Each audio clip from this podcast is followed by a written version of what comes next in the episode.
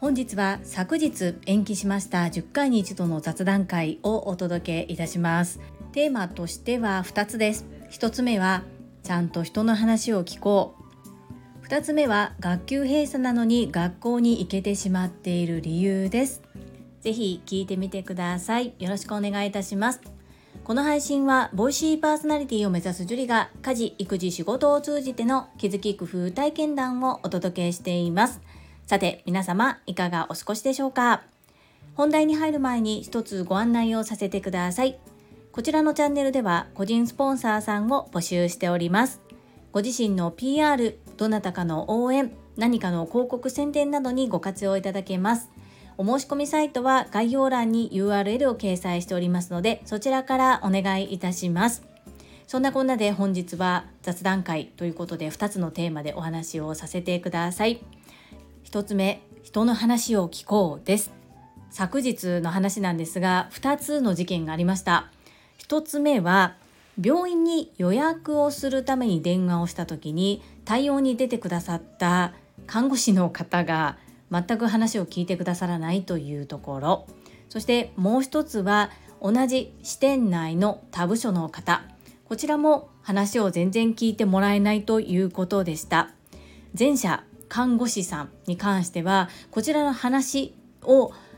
看護師さんが理解してくださるかしてくださらないかでその後私がドクター先生と話をする時の内容が変わってきます。なのでできれば最後まで聞いていただきたいのですが何か言葉を発するとそこから勝手な推測が始まりその推測に沿って話を進めてしまうために全然違う結末になっていることを先生に伝えてしまっていたということで間に入っていただいている意味があまりないなというふうに思いました。これは反面教師で自分がそうならないように気をつけなさいということだと受け止めております。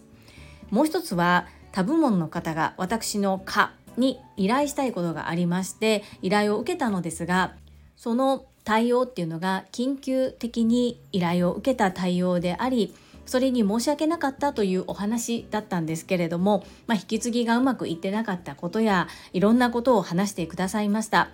終わってみた結果きっとその方は話をただ聞いてほしかったんだろうなというふうな結論に最後は私の中で消化したのですがちょっとした間合いに相づちを打ったり何か話そうとしても間髪入れずに隙間を埋めるように話してきてしまうので会話が成立せず基本的にはこちらは黙ってずっと聞いてるような感じでなんだか不思議な感じで終わっていきました。今まではこういうシーンでもあまり気にしなかったのですが最近は聞くということをすごく力を入れていてちゃんと最後まで話を聞き切るということを自分自身が気をつけているからかものすごくこの2つの事件 事件といいますか2つの事例が自分の中にあーっていう感じで思い知らされました。こういった話し方をしてしまうと相手にどんな印象を与えてしまうのかそれをすごく身をもって体感させていただいたなというふうに思っています。もっともっと相手の話をしっかり聞き切るということを今後も気をつけてまいります。2つ目小学校4年生の次男くん実はクラスが今学級閉鎖です。30何名ぐらいいるクラスメートのうち10何名以上が発熱をしているということで発熱の原因はその時点で皆さん検査もしていないのでわからなかったんですけれどもおそらく今インフルエンザが猛威を振るっているのでインフルエンザなのかコロナウイルスなのかはたまた単純に高熱が出ているだけなのかわからないんですけれども学級閉鎖です。一昨日昨日本日と学級閉鎖3日間続くんですけれども一昨日給食を食べる前に支援級の先生から電話がありましてみんな帰りますけれどもりんちゃんは支援級で給食を食べてから学童保育に送っていく形でよろしいでしょうかという確認の電話がありました。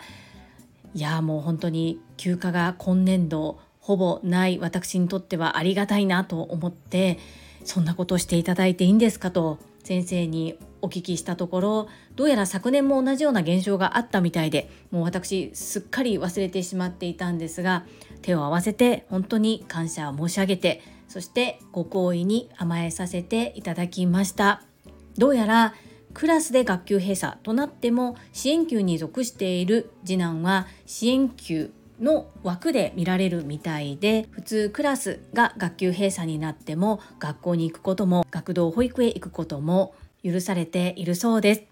昨日に関しては支援級で先生ともう一人出てきてくれたこと2人トータル3人でとても個人事業のような感じでゆっくりゆっくりと授業を受けることができたそうです。いろんな意味で次男って本当についているし恵まれているなというふうに思う今日この頃です。学校から家まで自転車で5分ぐらいの距離子供の足で歩いても10分ちょっとの距離なんですがいつも誰かに名前を呼んでいただいています。とっても不思議なんですけれども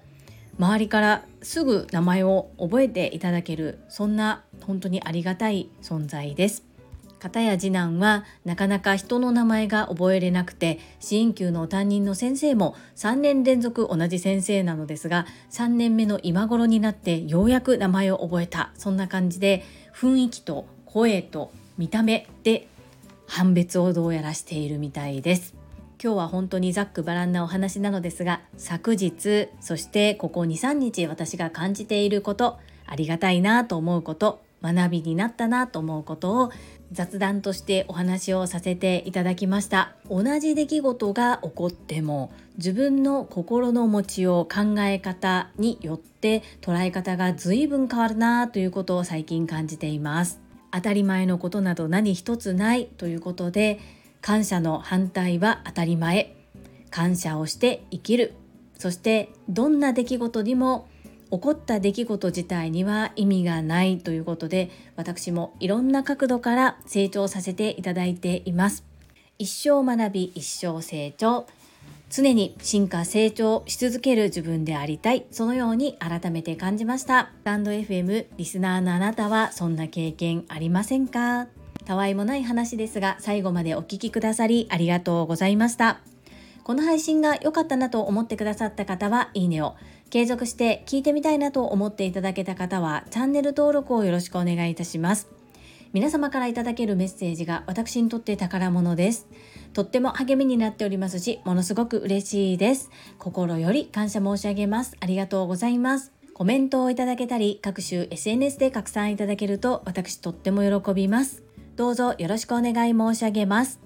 ここからはいただいたメッセージをご紹介いたします。第839回苦手に挑むリアルで忘年会に参加しての所感こちらにお寄せいただいたメッセージです。超健康プレゼンター清水智博さんからです。樹里さんボキとも忘年会忘年会。望む燃やす会ですね。ご参加ありがとうございました。嬉しかったです。ボキともさん、メッセージありがとうございます。わざわざスタンド FM の方までお越しくださいまして恐縮です。とっても素敵な会を開催してくださって、こちらの方こそお世話になりありがとうございました。リアルでお会いしたボキともさんは、こう、ね、いつも聞いている配信の超元気バリバリというよりは、ちょっとふわっとした感じのイメージでした。そして一番驚いたのがお肌がツルンツルンでしたね。その秘密はぜひ清水智弘の朝礼 Voicyチャンネル世界はあなたの背骨でできているこちらをお聞きいただければと思います。皆様どうぞよろしくお願いいたします。おきともさんメッセージご丁寧にありがとうございます。続きまして第840回レッスンレポ。小学生も初心者もオンラインで可愛くこちらにお寄せいただいたメッセージです。かおりさんからです。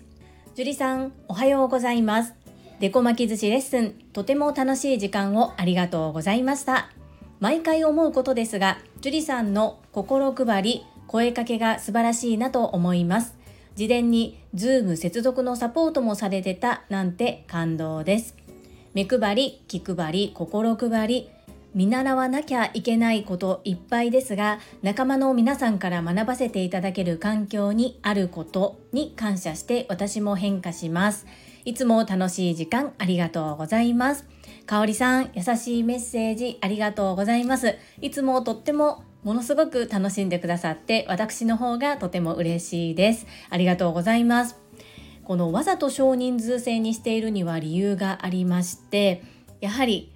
早いがいい遅いが悪いではなく皆様それぞれのペースがあります。そしてあ遅いからどうしようとかあ早すぎて時間を持て余してしまうなとかそういうふうに思わせたくないなという気持ちがあります。若干ねいろいろと声かけすぎてうるさいかもしれないんですけれどもそのようにプラスにおっしゃっていただけて嬉しいです。ありがとうございます。そして Zoom の接続サポートですがやっぱり誰しも初めてのことする時ってすごく勇気がいると思うんですよね。そこを挑もうとされているわけですから私も大得意というわけではありませんが少し先に経験をしている分失敗もたくさんしています。そういった部分はお手伝いできるのかなと思ってお声掛けをさせていただいています。そうですよね。みんなでこう士気を上げてお互いに切磋琢磨しながら今後とも歩んでいけるそんな仲間でありたいですね。かおりさんメッセージありがとうございます。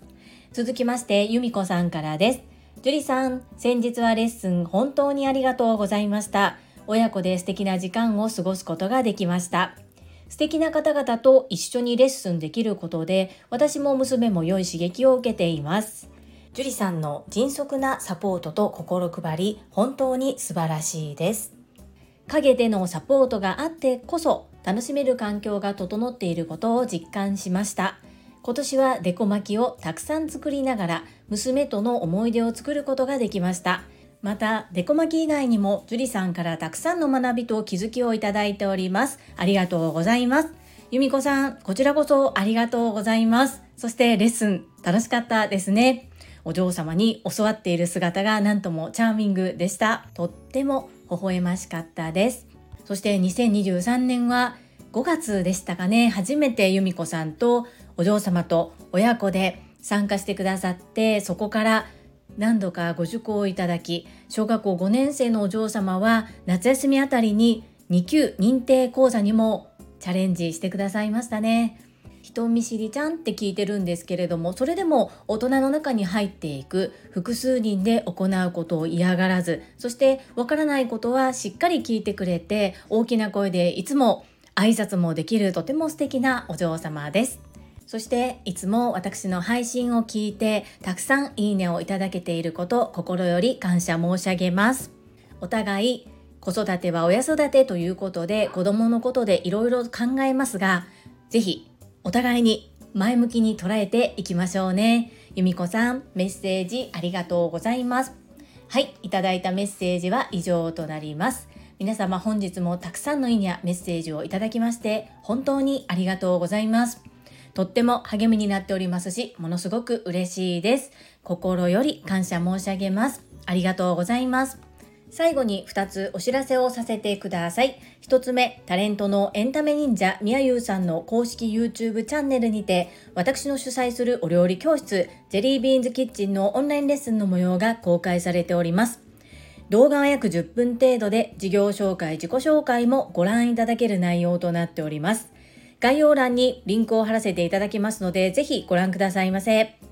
2つ目、100人チャレンジャー in 宝塚という YouTube チャンネルにて42人目でご紹介をいただきました。こちらは私がなぜパラレルワーカーという働き方をしているのかということがわかる約7分程度の動画となっております。こちらも概要欄にリンクを貼っておりますので、合わせてご覧いただけると嬉しいです。どうぞよろしくお願い申し上げます。それではまた明日お会いしましょう。素敵な一日をお過ごしください。スマイルクリエイター、ジュリでした。